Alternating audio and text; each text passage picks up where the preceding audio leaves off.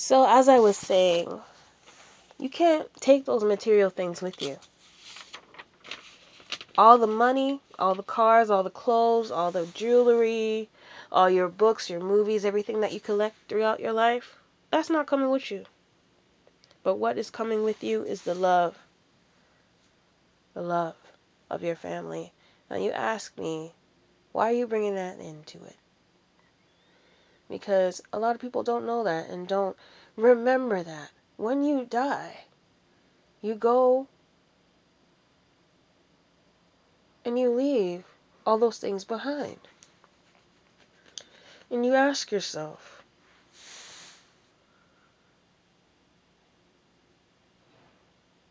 God, you have to ask you have to ask for wisdom, knowledge, and understanding. Now, I've noticed a lot of things since I've been actually praying for wisdom, knowledge, and understanding. Big example, I've been troubled over a specific situation dealing with a specific person in my life and I don't know how to I didn't know how to deal with it. I thought about it I said maybe it's me why this person can't get along with me or whatever. And you know what I realized? This person doesn't believe in the same things that I believe in. We don't have the same values, we don't have the same boundaries, we don't have the same rules, we don't have the same lives. Nothing matches. You know, sometimes it's, it's not you. Sometimes it's because they're so opposite and so far from what you believe in. It's like, oh, God, I, I just don't understand how I can't get along with this person because they have different lives, different values, different morals. Some people don't even have morals or boundaries, and they don't care about your life and where it goes. As long as they can get what they want from you, they'll drop you like They'll drop you like an egg on the floor. They don't care. And when you go through those situations, you have to ask God for wisdom, knowledge, and understanding. Say, for example, you are trying to choose between two jobs, two houses, two cars, two schools. And you're like, oh my goodness, how am I supposed to deal with this? You ask God for wisdom, knowledge, and understanding. And the and back getting back to defeating the devil when you're dealing with people or a person or a place or an addiction or maybe a temptation or something that's just wrong and you know it's wrong or it's just in the category of bad you have to ask for wisdom knowledge and understanding i mean 2 years ago i've been dealing with a situation where let's just say certain people in my life, I felt negative vibes every time they came around me. And I asked the Lord, why do I feel this way when they're around me? Person hasn't opened their mouth yet, and yet I feel negative vibes every time they come around me. And I couldn't understand what it was. I'm like, oh my gosh. For a second, I thought it was me. I'm like, Am I ill? What do I feel trembling and shaky and nightmares and all kind of stuff? I was like, oh my goodness. What is going on? And what did I do? I asked God for wisdom, knowledge, and understanding. I asked Him if this person or people or whoever it was supposed to not be around me, what are they bringing around me, why I feel this way. God revealed to me what was going on and why I shouldn't be around them. It's the same thing in high school. The bully, the high school bully. There's always a high school bully. And if you've been bullied in high school, you know when that person comes down the hall, your body trembles, you get nervous, you get tight, you get scared. You ask yourself, why am I scared of this person? You need to ask God for wisdom, knowledge, and understanding. Now, number three. There's a few a few titles in here that I'm going to talk about. Living water, salvation, faith, mercy, grace, body of Christ. those topics, I suggest you look them up. But I want you to start with John because that's where I started. John 4 describes living water. And in that story is Samaritan woman. And Jesus describes to her living water. And she asked herself, she asked him, Where do I get this living water? When you read it, I want you to read between the lines. With an ordinary glass of water, you will always be thirsty. With the living water, you won't be thirsty because you'll have everything you need. And with that little bit of information, I want you to go read John 4. Because the living water, that has everything to do with Christ. You must understand that defeating the devil is never easy. It's not going to be easy. The devil's going to be on this earth until whenever. But we need to learn how to defeat this devil. And the devil has its servants. So when you're on this earth, you think the devil is one person? No. The devil has its its its crew, its gang, its people, whatever you want to call it. And you have to be able to pinpoint who is in that group. I'm not saying that, how do I say this? They're devilish people and they're, how do I explain this? There's different groups on the earth. There's devilish people, there's Christians, there's Hindus, there's Buddhists, there's different groups scattered around the world, right? But there's going to be a devil lurking around trying to make us feel like we ain't worth nothing. Trying to make us feel like what we have or what we wish for we can't get. as long as it's not hurting anyone, I don't see anything wrong with getting what you need. You know? And as a Christian girl growing up in Ontario, I've seen a lot of devilish people. People want to make you feel like you ain't nothing. There's a lot of racism in Ontario. People think that racism is only in the United States. No, it's not just there. And I know because I was born in D.C. I'm a Jamaican. Now, what is that? I have Jamaican blood, American blood, and Canadian blood in me. And there are different groups. What I'm trying to say is that one devil, there's devilish people in every group. And then there's good people in every group. And then there's the in between. And when you're dealing with that, you have to keep your eyes open. You must have faith. You must understand mercy and grace. You must understand what salvation is. You must understand what salvation is.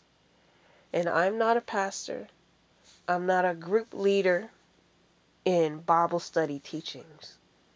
And that's why I suggest you look those words up living water, salvation, faith, mercy, grace, body of Christ. But I know, regardless of what religion you have, or if you're even part of religion and you're more spiritual, faith, when you have enough faith and hope in something, it can come to pass. It can come your way. You know, when you're you sign some papers, say for example, you're signing disability papers, right? And from what I know, it's maybe I think it's three to six month waiting period. and your your your doctor hasn't made the appointments for you to fill out the forms. And then you pray to God and say, "Oh my gosh, I've given them the forms. They haven't filled it out yet. It's coming to the due date. What do I do? Oh my gosh." You pray about it. And then the next day the secretary calls you and says, "Oh, it's finished. Can we drop it off? Can we mail it? What do we do with your papers? How can we get them to you?" And you know how that person got through it all? By faith, by praying about it and knowing. If you have enough faith and hope, it will come through for you. And people wonder okay, so what happens when you have enough, when you think you have enough faith and hope, and you pray and you pray and you pray and you pray and you pray and still doesn't come through? Guess what? Have you repented all your sins before you began to pray? That's a big thing. And I've just learned that last year. I'm in my 30s, and I just learned that last year. That you must repent before you begin to pray. And you ask yourself, why do I have to confess? God already knows what I did. Why do I have to even say it? The reason for that is you're acknowledging that you sinned and you are sorry for what you've done. You've done. Don't just say I'm sorry and you're not sorry cuz God will see right through that. He knows how you think, he knows your heart, your soul, everything. But the biggest thing for prayer is you must repent. You must confess. I can't emphasize that enough. Let me tell you, the last year has been so much better for me because I repented my sins. It can be as small as I hate this person, or I can't stand this person, or I can't honor um, those those children that have fathers that are not around. How do you fulfill honor thy mother and thy father when your father is a crazy man? Or you don't even know where your father is and he's out there doing whatever. How do you deal with that? See, there's so many things to learn from the Bible. When you obey Christ and you don't have a lot of knowledge, that goes back to wisdom, knowledge, and understanding. When you don't understand a specific commandment or a specific story or a specific lesson, because God's commandments are strong. There's 10 of them, yes, but there are um, rules of life for Christianity beyond the Ten Commandments. There's pride. That's a sin. Um, holding grudges, not forgiving someone. Um, again, honor thy mother and thy father. There are so many children out there. I see it all on Facebook, Instagram, Twitter, all over the place, where fathers are not doing their jobs. And then they make their kids feel like they're nothing when they're not even around to help them grow. And you wonder, see, like you pray about things like that and it doesn't come through. You must repent and ask God for wisdom and knowledge and understanding. Now let's get to number four. We must fight the flesh, not the spirit. You ask me, what does that mean? The flesh is of the world, the spirit is connected to Christ. Now, Adam and Eve, in the story of Adam and Eve in Genesis, Adam and Eve were the first two humans on the earth, right? And Christ said, Do not eat from the specific tree you can eat everything else except on this tree. And what happened? This little snake came along talking about, "Oh, did did he really say not to eat from this tree?" Trying to switch his words around. Uh-huh. switching the words around to make you think, oh, so if I can get it this way and think, hold on, where are you getting this information from?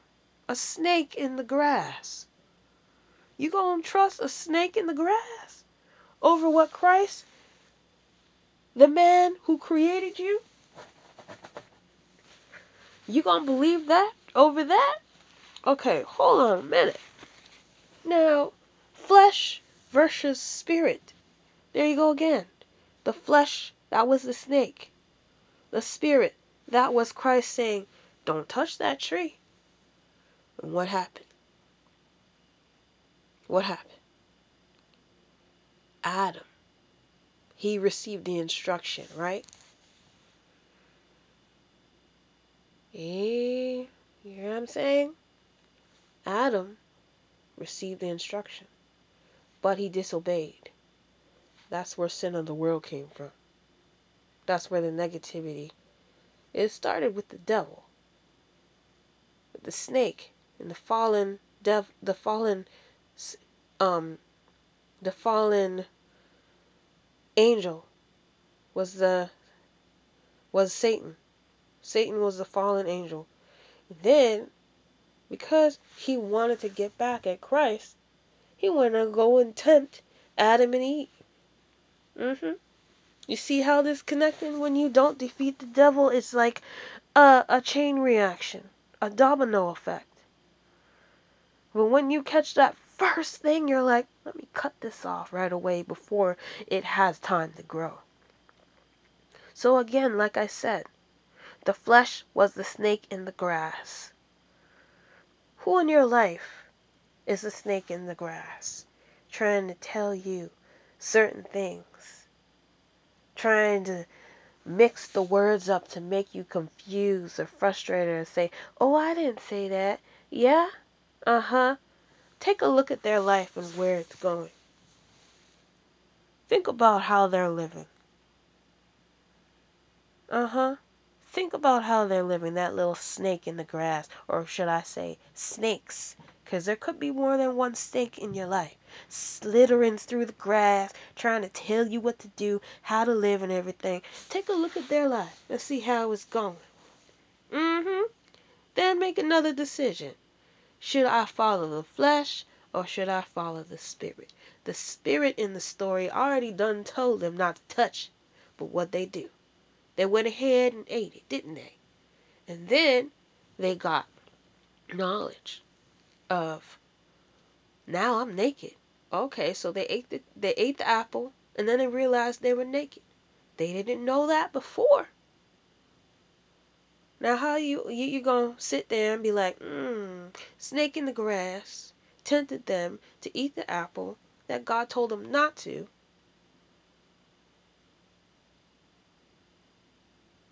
And then the snake gonna have the nerve to come back and mess with them again. I want y'all to read the Adam and Eve story. I want you to read the whole thing in Genesis. And think about what I said about flesh. Fight the flesh, not the spirit. Because the spirit is there to protect you, there to lead you, there to guide you, not to damage you. That's what the flesh does. That's what the flesh does. Another example. Lately, people have been talking about marriage, common law, sex before marriage, all of that. That's following the flesh. Having sex before marriage. So the flesh is more important than the spirit? The spirit created you. So you going to follow something that didn't create you? Really? And again, I'm talking about Christian view, because that's all I know. But I mean, wow. Wow. There's so many topics, so many things to talk about with flesh and the spirit. I will get to the next point. I will get to the next point which is you should have a support team. Now, when you're fighting the flesh and not the spirit, when you have a support team to help you, they can pinpoint, oh no, you're going the wrong way. You shouldn't follow that direction. You know, close your eyes right now. I want you to close your eyes. Go ahead and close them. If you're cooking, then keep your eyes open, or watching your children, or driving, keep your eyes open. But I want you to imagine north, south, east, and west, and you're standing in the middle. North is Christ, left and right is the flesh, and the back one is just a, a, a breather. Now I want you to think of a, something in your life that you've been struggling with that has to do with the flesh and the spirit. Think about which way you're going to go. And it's okay to know, I'm not sure. I don't know. Those organizations, the family, the friends that believe in the same things that you believe, and not harming yourself as an individual. So, what I'm saying is the smoking, the weed, all that other business, that damages your body. I'm not talking about friends and family that don't care about you. I'm talking about friends and family that want the best for you. When you have a group of people like that, organizations, your counselor, your pastor, your family, your friends, your husband, your wife, your siblings, the, the one, keep in mind, these are the ones that want the best for you. And if they don't, then you need to find yourself another group. But when you have a support team, they help you fight the flesh and move more to the spirit. It helps you fight the flesh and helps you move more to the spirit. And lastly, because I think this this is gonna have to be a two part um, episode because there's a lot of information. Lastly, again I mentioned earlier, you must repent your sins. You must repent your sins. Now, there are different religions and there are different rules. But again, I'm talking about my experiences. And I remember I posted something about sin. I said, a sin is a sin. And one of my relatives posted something under it, define sin. I would assume this person knew I was talking about Christian sins because it was on my page. But this person is a Buddhist and I guess sins are different in in um, Buddhist rules because there are different rules, there are different things that are considered sins in different religions. But again, I'm speaking on Christianity. And when you know you have sinned and you recognize the sins, but you don't confess your sins to God, you are blocking the way for your blessings. You are blocking the way for your answered prayers. You are blocking the way for the Lord's will, the Lord's will upon your your your, your requests. So when you repent, when you confess, when you say to the Lord, Lord, I have sinned, and you show him that you recognize that it is a sin, you're leading a pathway for a better life. You really are. You are leading a path for a better life, and it opens up doors for you. Jesus is the door, Jesus is the shepherd. But it's up to you. It's up to you to turn the handle. And how do you turn the handle? By repenting by repenting and saying, I have sinned. I'm asking for, forgiveness. You know, and a lot of people don't understand what forgiveness means. When a person on earth forgives, Many a time we forgive, but we don't forget. Jesus, when He forgives us, He forgives us. He really does. Because there's so many things on earth and so many people have said, wow, they did all of that. And yet Christ can forgive them of that. Think about this the cross when Jesus was crucified. Jesus said, They not know what they do. So forgive them, Lord. Can you believe this? Man is on the cross, nails in hands and feet, thorns around his neck. He's bleeding to death. And he's asking the Lord to forgive them. If he can do that, we can forgive people. Like, are you serious?